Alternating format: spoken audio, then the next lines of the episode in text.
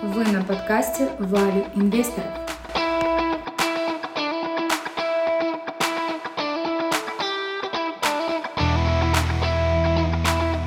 Приветствую вас, уважаемые слушатели. Добро пожаловать на подкаст Value инвесторов. Меня зовут Алишер Тлибалдыев. Наша сегодняшняя тема – это общее годовое собрание акционеров Berkshire Hathaway. Это крупнейшее событие, за которым следит весь мир value инвестинга, где на протяжении пяти часов Уоррен и Чарли отвечают на различные вопросы, на все возможные темы и делятся своей мудростью. И сегодня я решил поговорить про некоторые из этих вопросов, которые показались мне самыми важными и интересными.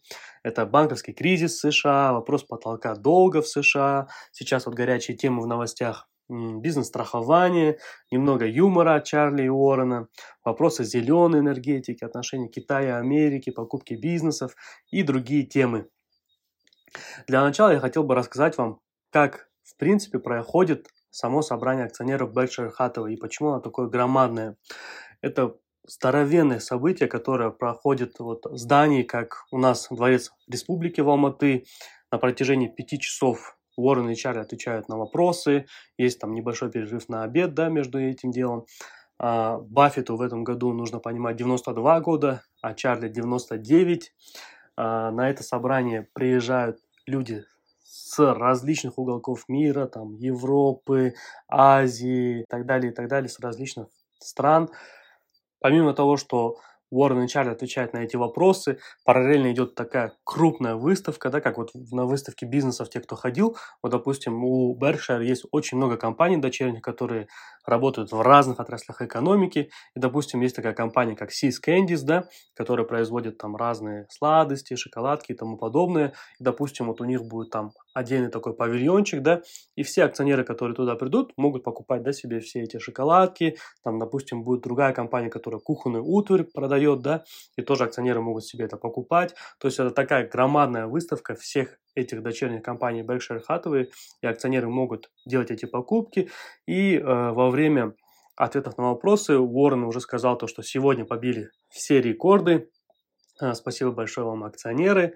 А когда уже после пяти часов в конце да, э, сессии вопросов и ответов э, Уоррен сказал, хоть мы и побили рекорды, давайте можете еще закупиться, чтобы в следующем году там нам еще было тяжелее как бы побить этот рекорд, типа. Вот, кроме этого, а, это собрание вот происходит в городе Омаха, а, где находится штаб-квартира Berkshire, где живет сам Уоррен Баффет, да. А, Чарли, он живет в другом городе, он живет в Лос-Анджелесе. А вот в Омахе там еще происходят экскурсии по бизнесам Berkshire Hathaway, допустим, там есть такой вот магазин, как Nebraska Furniture Mart, да, это крупнейший магазин США по продаже мебели, и люди туда ходят вот на экскурсии, допустим, есть там бизнес такой, Borsheim's называется, по продаже ювелирных изделий, люди тоже туда ходят да, на экскурсии, потому что это вот ну, легендарные сделки Уоррена с основателями этих бизнесов, а, которые уже, можно сказать, да, вот вписаны в историю, поэтому люди еще потом ходят вот по городу, по экскурсиям по этим местам, там, любимый ресторан Уоррена Баффета и тому подобное. А, как все это началось? Просто в начале а, у Уоррена Баффета и Чарли Мангера был этот бизнес, да, вот Berkshire Hathaway, и у них была какая-то группа акционеров, и они устраивали вот собрания для своих акционеров, рассказывали о том, а, какие там главные изменения были в бизнесе, да, и акционеры могли задавать вопросы. И Уоррен и Чарли, естественно, отвечали на них. И потом были такие вопросы, там, как инвестировать, как, как покупать акции, и они грамотно, легко, простым языком доносили как бы все эти идеи, смыслы, и людям это нравилось, и постепенно вот это вылилось в такое вот событие, да, которое сейчас уже, вот, можно сказать, такой мировой масштаб и уровень да, несет. И, пользуясь случаем, я хотел бы рассказать, как я сходил на общее годовое собрание акционеров в Каспи. У нас здесь в Алматы. У них штаб-квартира находится по улице Наурзбай-Батыра. У них оно было в апреле. И получается, вот, ну, как бы до апреля они опубликовали этот пресс-релиз, то, что вот у нас будет общее годовое собрание акционеров, там в 10 часов, 12 числа, э, якобы приходите.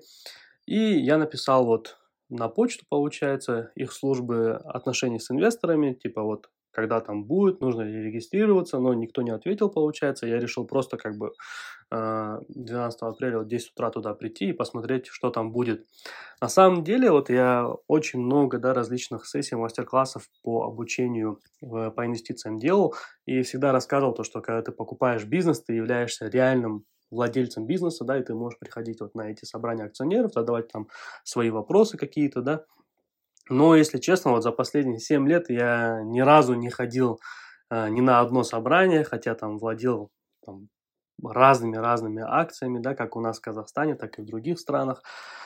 А, и в этом году просто решил для себя как бы посмотреть, как это проходит интересно, да, там, что там происходит. И получается, пришел, в общем, я туда, в 10 утра, а, подхожу в ресепшн, спрашиваю девушки, вот э, пришел на годовое общее собрание акционеров, хотел узнать, где будет, куда проходить. И она, естественно, не в курсе, на меня с раскрывшимися глазами смотрит, типа, а вас приглашали и тому подобное. Я ей говорю, ну вот, пресс-релиз был опубликован. В общем, она была не в курсе.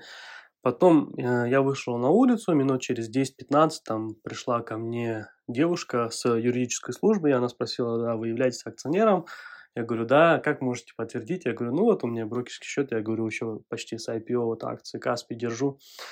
Она говорит, все окей, потом пропала э, на минут 20, наверное. А я пришел где-то, наверное, в 9.50 изначально. Вот, в общем, уже время 10, короче, ее нету. А, я позвал своего друга, он у меня в Каспе работает, и у него тоже есть акции Каспи, мы хотели вот как бы оба сходить. Он спросил у коллег своих, да, у директоров, там, где будет собрание, но никто не был в курсе. Потом, получается, где-то, скажем, ну, 10-15, наверное, да, вот возвращается девушка с юридической службы, и она говорит, не могли бы, пожалуйста, вот удостоверение личности дать, хотели проверить, вот в списке есть, нету. Она, получается, забрала удостоверение, пропала, и минут еще там, скажем, 5-10 возвращается. Да, говорит, извините, э, действительно, в списке просто много людей было, и вот пока вас нашли, и получается, потом мы обходим здание, поднимаемся на седьмой этаж. Я сразу узнал как бы э, этот этаж, да, потому что там кабинет, где вот э, Ламтадзе Михаил сидит, да, вот на видео различных обзоров офиса Каспи я уже как бы этот офис видел. И получается, там был такой конференц-рум на этом этаже, на человек, скажем, там 8-10, например, да. И там внутри этого конференц-рума сидело, наверное, ну, человек 6-7, э, это были все сотрудники Каспи, и они там с раскрывшимися глазами, естественно, на меня смотрели. По-моему, я был единственный акционер, который пришел на это собрание. И получается, я меня пригласили, я сел, они как бы за столом, а я вот, ну, с краешку как бы, да, вот на стульчике один просто сижу, там пять стульев, и я один там сижу. И такой немножко неловкий момент был. И получается, на а, годовом общем собрании акционеров утверждали шесть вопросов, да, там, ну, порядка шести, по-моему. Допустим, утвердить там то, что дивиденд будет выплачиваться там на акцию такое-то, утвердить то, что э, аудитором компании Каспи продолжит быть Deloitte, там, там еще один пункт, там, утвердить изменения в уставе и так далее, и так далее. В общем, когда я пришел, уже шестой пункт озвучивали, то, что вот Deloitte нужно утвердить в качестве там, аудитора, и а, ребята подняли там, типа, вот мы голосуем за, а, и, ну, в общем, как бы самыми крупными акционерами в Каспе, да, являются вот там Михаил Латадзе, а, Ким, Баринг Восток Capital, да, там и другие как бы маленькие акционеры. Никто из них на собрании не присутствовал, я думал, может быть, там Ламтадзе, да, Ким, они будут. Вот, но я как понял, там, наверное, ребята были как бы от их лица, по доверенности, возможно. И, в общем, я там сидел где-то минуты, наверное, 2-3, и они просто все эти пункты, вот, которые должны были утверждаться, озвучили, там вот мы приняли такие-то решения. Это просто такая формальность была. И все, потом меня проводили вниз, и я поехал дальше на работу. И как бы было удивительно, да, что э, для меня немножко неожиданно, что такая крупная компания, допустим, Каспи, да, там больше миллиарда долларов прибыли, компания, которая на бирже стоит там 16 миллиардов долларов, да, и у нее, ну, собрание акционеров происходит таким образом. Ну, мне кажется, в принципе, это не только у нас, а в большинстве компаний мира, это вот как бы такая простая практика, где а, общее собрание акционеров – это только формальности, есть только там, ну, ряд небольших а, небольшого числа компаний, где это происходит так масштабно, там, как у Berkshire, да, но ни у кого другого, наверное, как у Berkshire так масштабно не происходит. Вот, теперь давайте перейдем непосредственно к самому собранию акционеров, да.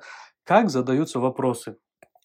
А, на самом деле, вот, допустим, раньше на протяжении там вот десятков лет просто получается, вот стоял микрофон, да, в разных частях зала, и люди по очереди приходили, задавали Э, вопросы. И в какой-то момент э, вопросы год из года повторялись, и они были такие простые, да, как начать инвестировать, Уоррен, подскажите, как вы оцениваете акции, да, и эти вопросы постоянно повторялись, и вот последние, скажем, не знаю, может, 5-6 лет, да, вопросы задают теперь не только вот те, кто у микрофона вот из зала, да, просто, скажем, люди пришли, а задает их, допустим, вот журналистка Бекки Квик. Вот она работает на канале CNBC, и она получает как бы вот кучу разных вопросов на e-mail, да, там на все возможные каналы, и она отбирает их и задает те, которые считаются самыми важными. И за последние вот пять лет вот это вот изменение, то, что Бекки дали задавать вопросы, я считаю одним из самых таких важных вещей, потому что она задает реальные вопросы. Потому что вот Berkshire, например, да, это компания, которая сейчас стоит 700 миллиардов долларов. И вопросы, которые задаются на этом собрании акционеров, да, это вопросы на 700 миллиардов долларов. И, конечно, там должны задаваться не только такие вопросы, типа, Уоррен Баффет, подскажите, там, какие акции купить, да, а вопросы, которые касаются непосредственно развития да, самого, самой компании Berkshire, ее э, развития ее подразделений, страхования, железнодорожного бизнеса. И Бекки задает именно такие вопросы, типа, да, вот касательно э, конкуренции их бизнесов страхования, вот, допустим, там Гайко есть такая компания, да, которая продает вот страховки просто вот на машины, которые мы как все привыкли, да, ОГПО страховки покупать. Вот такие страховки она продает. И о конкуренции с компанией Progressive, допустим, да, это тоже очень крутая компания в США. Вот такие вопросы, это, и там, получается, менеджмент потом отвечает на эти вопросы. Потом вопрос конкуренции там их железнодорожного бизнеса там с бизнесом Union Pacific, это их конкурент, да, там якобы там у Union Pacific э, некоторые метрики были там лучше, да, чем у BNSF бизнеса у Berkshire, да, так называется их железнодорожный бизнес. И вот такие вот важные вопросы, допустим, покрываются. А потом, что стоит из больших цифр тоже отметить? То, что Уоррен вначале упомянул, что а, акционерный капитал Berkshire, да, вот это все их активы, минус все обязательства, это вот реальное богатство акционеров. То есть по акционерному капиталу Berkshire, вот не считая каких-то там государственных организаций и тому подобное, сейчас самая большая э, в США, да, там, возможно, в мире, э, потому что даже вот Apple, да, скажем, хоть и 2 триллиона стоит, там, Google, Amazon, Facebook, и вот перечисляем другие крупнейшие, да, вот по списку бизнесы, э, но ни у кого из них нету э, такого большого акционерного капитала, как у Berkshire. То есть по акционерному капиталу Berkshire Hathaway сейчас номер один. И это на самом деле о многом, да, очень говорит о степени, вот, скажем, великих, величия достижений, да, там, Уоррена Баффета и его команды. Вот. Теперь эм, непосредственно перейдем вот к темам. Получается, естественно, были вопросы про банковский кризис, да, те, кто не знает, вот в марте разразился банковский кризис в США, да, получается, такие компании, как вот Silicon Valley Bank, Signature Bank упали, вслед за ними вот сейчас там First Republic Bank, да, там была там за гроши, можно сказать, продана, да, JP Morgan, вот. И получается, Уоррен ответил на этот вопрос, то, что на самом деле а, многие агентства, а, СМИ, государства очень плохо справились с этой ситуацией, потому что возникло большое недопонимание у граждан да, США, потому что, естественно, все те, кто беспокоится за свои деньги в банках, они переживают за них, да, там строятся очереди и тому подобное, но государство пообещало всем, у кого были да, вот счета на э, в банке, выплатить эти деньги. Потом обсуждался вот второй вопрос, да, типа вот вопрос потолка долга в США, якобы вот есть какой-то там по закону Э, лимит, свыше которого там США не может наращивать свой долг. А если, допустим, этот лимит не увеличить, то, возможно, там произойдет дефолт и тому подобное. И Уоррен говорит, все равно как бы эта ситуация разрешится, но политики и тому подобное пользуются этой ситуацией, чтобы э, в своих каких-то личных интересах. И он говорит, что в целом как бы очень плохо эти вещи были освещены, и общество до сих пор находится в замешательстве, а так, на самом деле, якобы, ну, нет э, повода переживать по вопросам потолка долга в США. Вот. Потом э, были разные вопросы по э, бизнесу страхования. По бизнесу страхования обязательно нужно как бы в случае Berkshire говорить, потому что это является, так скажем, основой их бизнеса, да. Сам Уоррен Баффет во время вот, э, собрания акционеров сказал то, что, наверное, если посмотреть назад, в ретроспективе, э, самая важная инвестиция, которую они сделали, это покупка страховой компании National Indemnity, да, вот еще в 60-х, 70-х годах. Э, почему? Потому что как работает бизнес-страхование, чтобы вы понимали, да, и как Berkshire и Уоррен Баффет это используют.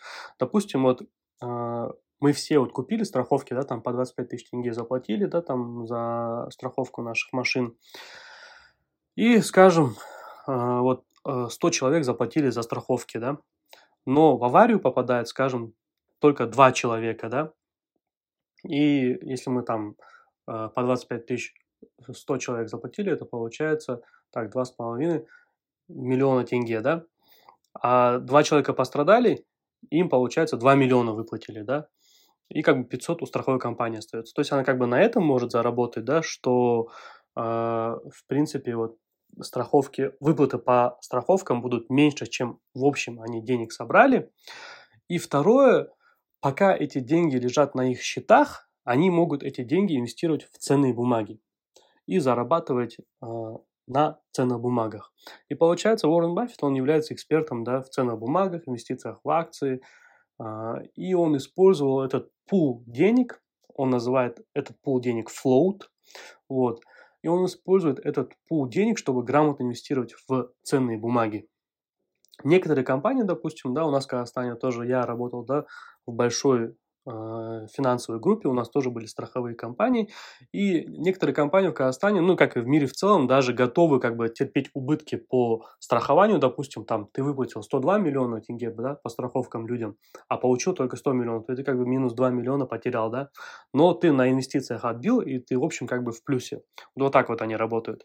И то есть, почему он называет National Identity одной из самых важных покупок, потому что э, она позволила вот а, инвестировать грамотно вот этот флоут от страхования, да, и зарабатывать деньги. И поэтому Уоррен с течением времени постоянно, регулярно покупал да, различные э, страховые компании и все больше и больше увеличивал количество его бизнеса в страховании. Вот.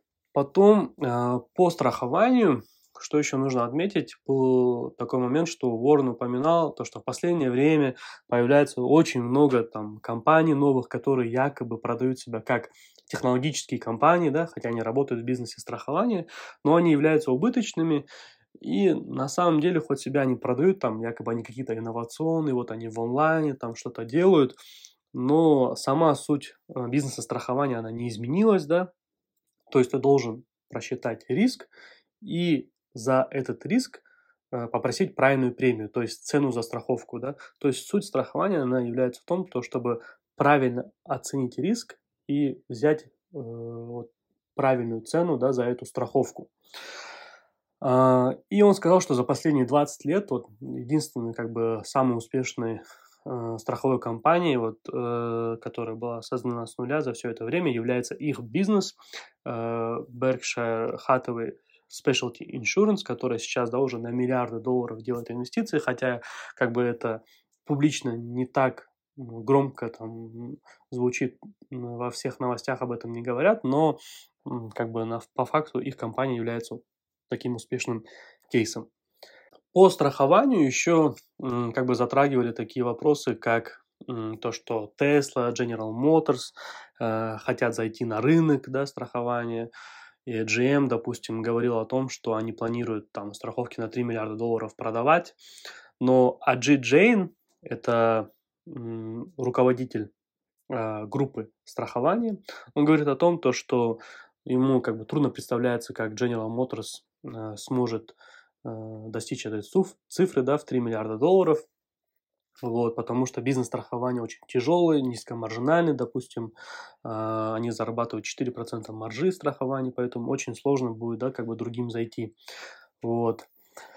И про Аджита Джейна как бы отдельно стоит рассказать, потому что Аджит Джейн э, является таким уникальным человеком. Уоррен Баффет про него да, говорил, что Аджит Джейн это единственный в своем роде. Э, Уоррен также говорил там, ну, до этого на других собраниях, то, что э, Аджит, наверное, заработал для акционеров Berkshire больше, чем даже Уоррен Баффет, вот, потому что он может там привлекать сделки там на миллионы долларов, продавать такие страховки, да, которые такие особенные, и только Berkshire может выписывать, да, такие страховки. Вот, он писал то, что, говорил то, что даже он писал его родителям в Индию, а Джи Джейн сам он индус, но живет в Америке, естественно, и Уоррен Баффет писал его родителям письмо, типа, типа «Спасибо вам за такого сына», а у вас, случайно, второго такого нет, вот, и, то есть, э, Джейн является таким большим активом для Berkshire. На самом деле, э, вот во время собрания акционеров очень много, да, иногда вот таких смешных моментов бывает юмора, да, со стороны как Уоррена, так и со стороны Чарли. Особенно очень много смеется Э, аудитория над э, как бы словами Чарли Мангера, потому что он, отвечает всегда кратко, так бы скажем, да, вот прям в точку, и у него такие острые словечки еще могут быть, да, высказаны. И на самом деле вот Чарли Мангер, он, наверное, не так сильно известен как бы общей публике, но он является, по моему мнению, одним из самых как бы крупных мудрецов из ныне живущих вообще в мире в целом, да, а, вот. И если вернуться к юмору, то прозвучал вопрос, вышел парень, он сказал вот Чарли, вы когда-то работали адвокатом тоже, и что бы вы посоветовали сейчас вот начинающему человеку в юриспруденции? И Чарли ответил, что, знаете, вот у него, получается, зять, тоже работает в этой сфере, и он описывал эту сферу следующим образом. Привел параллель с соревнованиями по поеданию пирогов, и он сказал, что если бы это было соревнование по поеданию пирогов, и когда ты выиграешь, то тебе в качестве приза тоже дают еще пирог. Вот так он описывал эту индустрию. Ну, как я понял, да, то, что а, адвокатскую индустрию он там описывает как ту, которую, где ты много работаешь и в качестве приза получаешь там еще кучу работы, да. Вот, иногда Чарли Уоррен не напрямую как бы, да, отвечает на вопросы может так показаться, да, но вот так вот как бы ответили на этот вопрос. А, если переходить дальше, то тоже прозвучал а, вопрос от одной девчонки. Э, там, кстати, в этом собрании акционеров очень много было вопросов со стороны маленьких детей, например, да, там кому-то 12 лет, кому-то 13 лет, какие-то такие важные, допустим, да, вопросы они задают. Там некоторые приходят акционеры, они говорят, вот, здравствуйте, там, меня зовут так-то, я там, допустим, из Гонконга, уже являюсь акционером с 2004 года, кто-то говорит, что там уже является 19 лет акционером, э, и он уже купил там акции своим дочерям, и они являются там акционерами на протяжении 4 лет. В общем, каждый раз, когда кто-то подходит к микрофону, они говорят спасибо, да, там, э, Уоррен и Чарли за вашу мудрость, за тому, чему вы нас э, постоянно учили, учите. И все говорят, что там они уже годами там были акционерами Berkshire, да, и это, конечно, очень круто смотреть на это. И вот, в общем, одна девушка спрашивает про а, зеленую энергетику, и а, Уорн отвечает на этот вопрос, и он говорит о том, то, что а, на самом деле по капиталовложениям Berkshire среди коммунальных компаний, наверное, является самой крупный, кто делает больше всего инвестиций. У них есть очень много инвестиций в ветряную энергетику, да. Получается, в США, чтобы вы знали, у них э, коммунальный сектор работает не как у нас, да, это просто государственная якобы компания, которая э, там есть какие-то тарифы, и вы платите, да. В США э, в коммунальном секторе работают частные фирмы, и вот Berkshire, да, у них есть подразделение Berkshire Hathaway Energy, Э, она как бы вот оперирует в этом секторе, но у них этот сектор все равно очень жестко регулируются, и у них даже есть ограничения на то, сколько ты можешь зарабатывать на капитал. Допустим, ты можешь только 10% зарабатывать да, на свой капитал. И, в общем, ну, прикольно, да, как бы слышать то, что Berkshire больше всех вот инвестирует, да, именно вот э, в ветряную энергетику, например, да, в США. Потом, естественно, звучали вопросы об отношениях Америки и Китая. Э, наверное, многие знают то, что они сейчас находятся, да, в таком плачевном состоянии. Тайваньский вопрос обсуждается, да, там различные вот эти тарифы, да, там на продукцию и тому подобное. И, в общем, Чарли сказал, что эти трения в отношениях были созданы обеими сторонами, и они в равной степени виновны в своей глупости. А, один делает глупость, другой отвечает с равной степенью тупости. Вот это просто он так дословно говорил. И он сказал, что мы должны делать с Китаем, это иметь с ними дела и много свободной торговли в интересах обоих государств. А, он говорит, столько невероятных вещей можно добиться. В качестве примера он привел а, Apple, что вот партнерство Apple было хорошим и для Apple, и для Китания. И все трения в отношениях, они глупы, глупы и еще раз глупы. Вот. А Уоррен Баффет тоже вступил и сказал, что как бы здесь, да, в дипломатии у них ну, в этих отношениях у них каждый из них, и США, и Америка, пытается как бы подальше оттолкнуть другого, да, до той степени, пока тот не будет как-то неверно и чрезмерно реагировать. И они постоянно вот друг друга пытаются вот как бы на краешек толкнуть. И он говорит о том, что если они зайдут слишком далеко, то они увеличивают степень вероятности, да, что действительно что-то может пойти не так, и какой-то конфликт сильно разразится.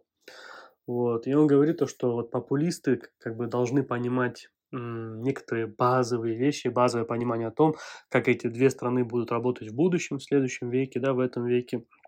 Потому что, ну, чаще всего, да, вот популисты разгоняют э, вот эти истории до крайности.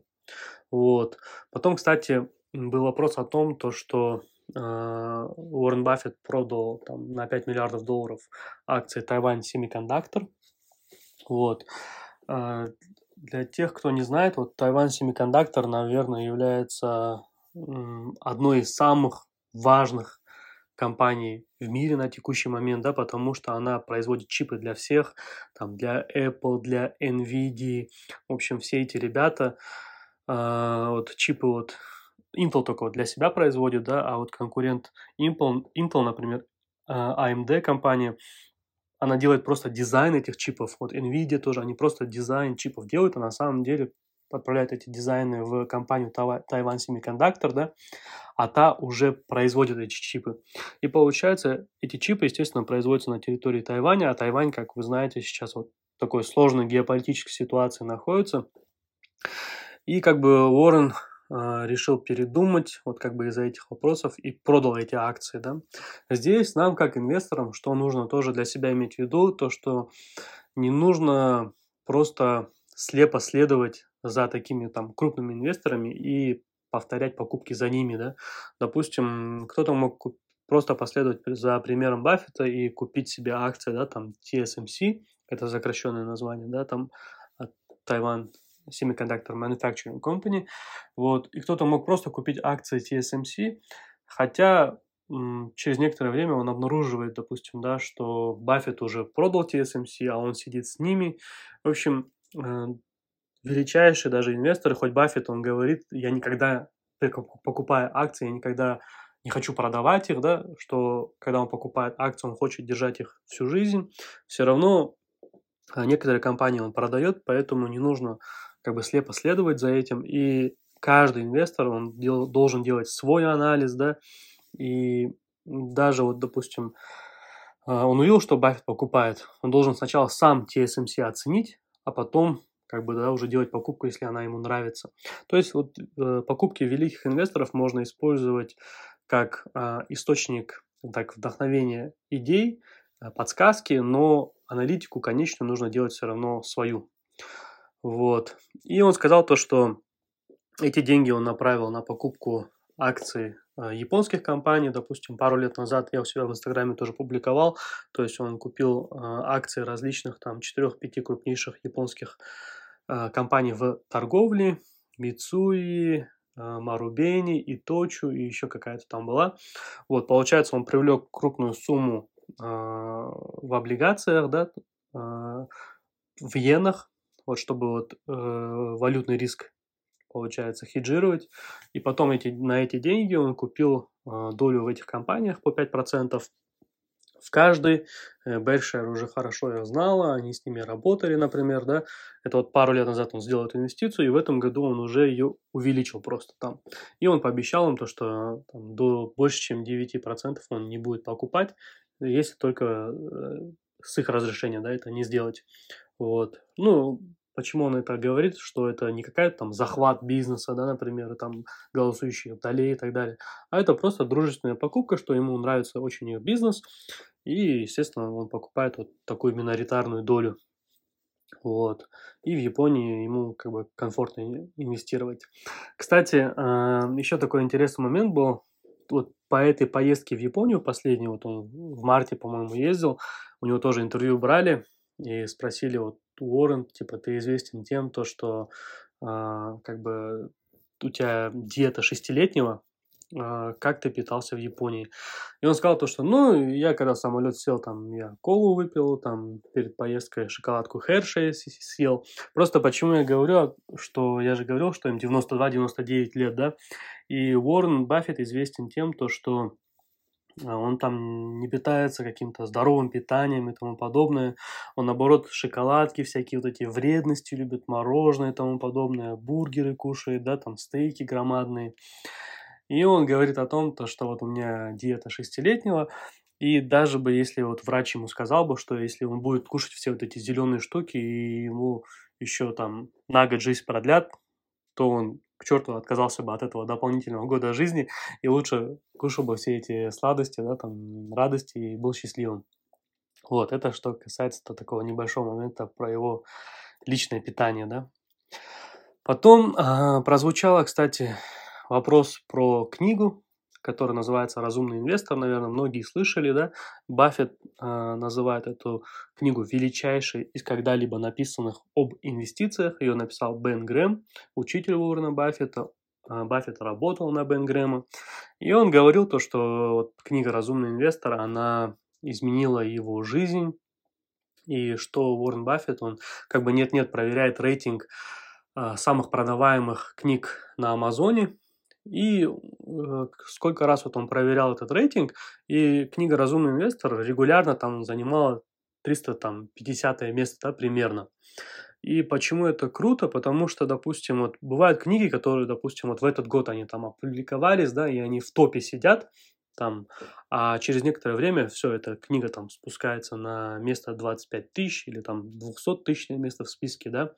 А вот эта вот книга «Разумный инвестор», она была написана там скажем, почти там 80-70 лет назад, но до сих пор остается самым продаваемым, потому что, ну, в ней очень много мудрости. И он говорил, что даже сейчас, ну, постоянно выходят книги об инвестициях, да, они говорят о некоторых важных вещах, но ни одна из них не говорит о настолько важных вещах, которые говорятся вот в этой маленькой книге. А, так сказал Баффет. Но, конечно, эта книга не является маленькой и не является простой для начинающего. Да? Мне вначале тяжело было ее понять но через некоторое время, как бы я, естественно, там ее прочитал, и «Разумный инвестор» я читал три раза, и еще раз прочитаю, наверное. Вот каждый раз там обнаруживаю что-то новое. Ну, это действительно, наверное, крутейшая книга по инвестициям. Ну, или в любом случае это как бы базовая, да, ее нужно читать раз там сам Сенсей Сенсей сказал тебе, что это лучшая книга всех времен, то, естественно, с нее нужно начинать. И, кстати, Уоррен тоже говорил, что если бы он доверял свои деньги кому-то, то он лучше бы доверил свои деньги человеку, который там шесть раз прочитал «Разумного инвестора», чем человеку, который там закончил MBA, да, например. Вот. А дальше, если поговорить про такую тему, а, Америки тоже опять снова, да, а, Уоррен Баффет известен тем, что он говорит, никогда не ставьте против Америки, да, там, инвестируйте там в американские компании. И он говорил, что э, США э, там 200 лет назад, да, там в 1790 году стартовали с населением в 0,5% от всего населения Земли, а сейчас э, США представляют 25% от всего ВВП мира, да.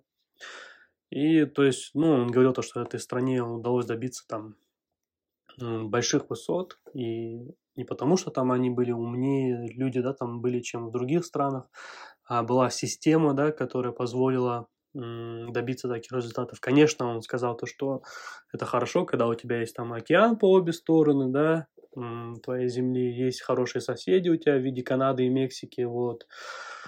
А потом он также упоминал, что а, можно вот романтизировать по прошлому, да, якобы вот когда-то там раньше было лучше и тому подобное, но Баффет всегда говорит, что сегодня родившийся в США ребенок, он там является там самым счастливейшим ребенком, потому что он рождается в очень крутых условиях, и что сейчас как бы, да, условия гораздо лучше, чем они были раньше.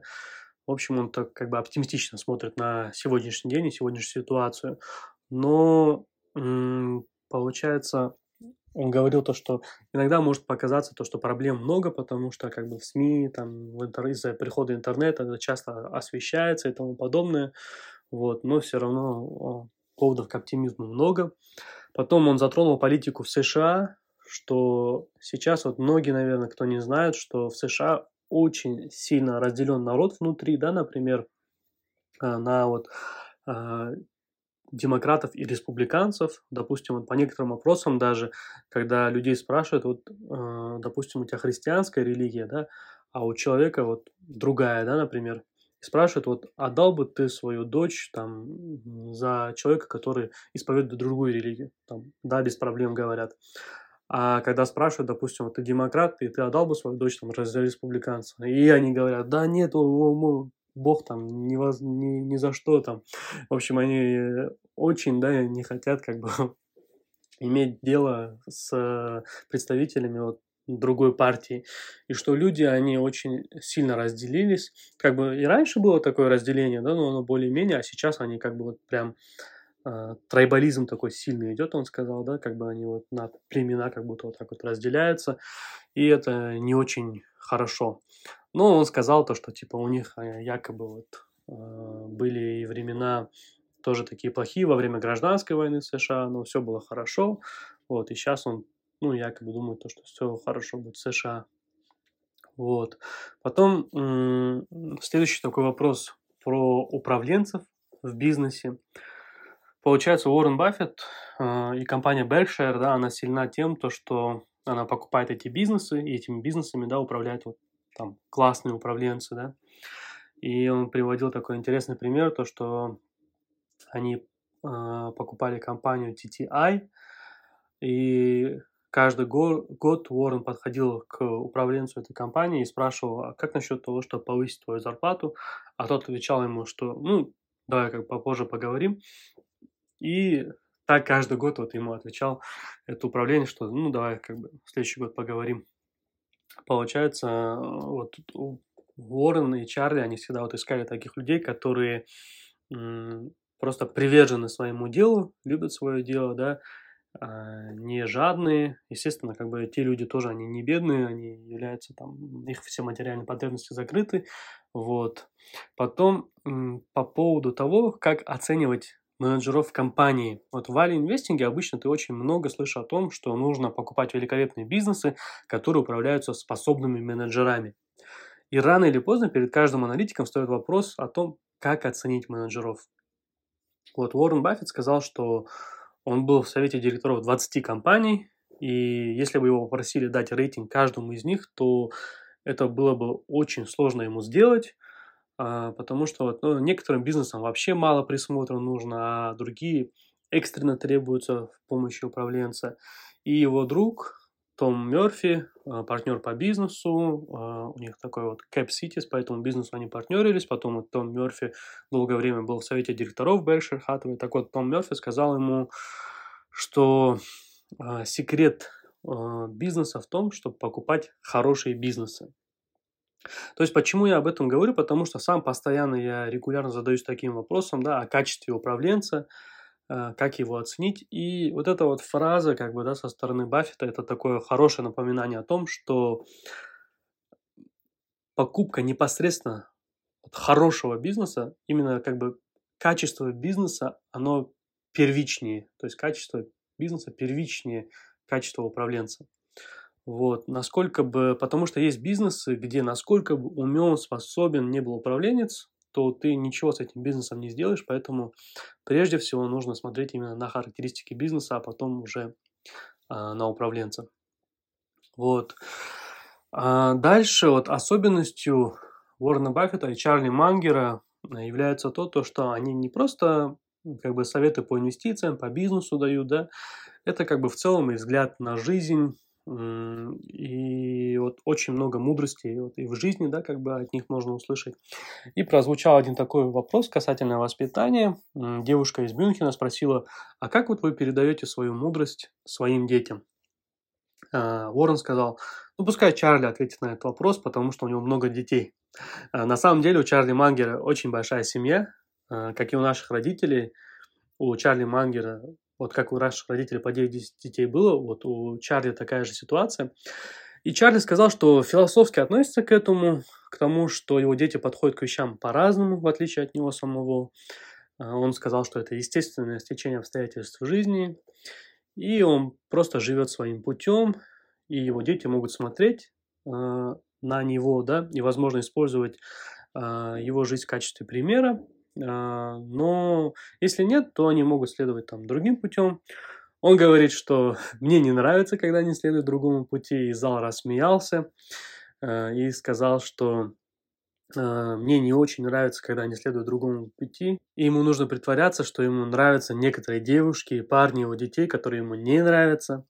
Вот, но я просто проживаю эти сложности, как и все другие, и я просто прикусываю свой язык и сижу тихо это то, как я к этому отношусь.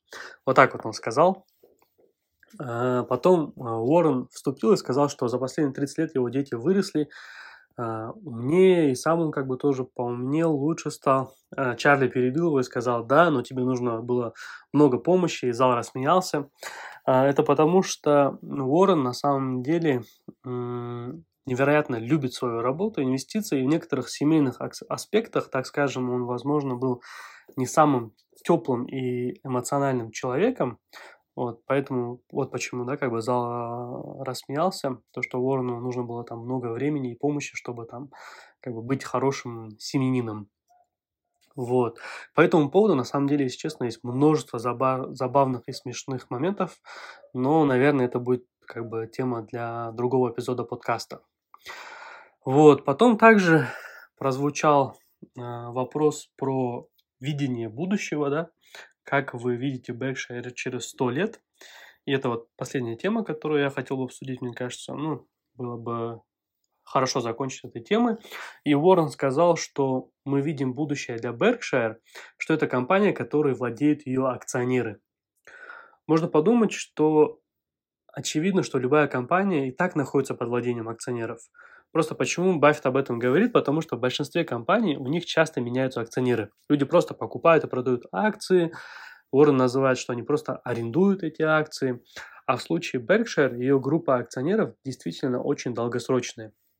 И для компании ее размеров 700 миллиардов долларов э, торги ее акциями не происходят так часто, как у других компаний. Допустим, вот ее размера, да, как у Facebook там, или у других.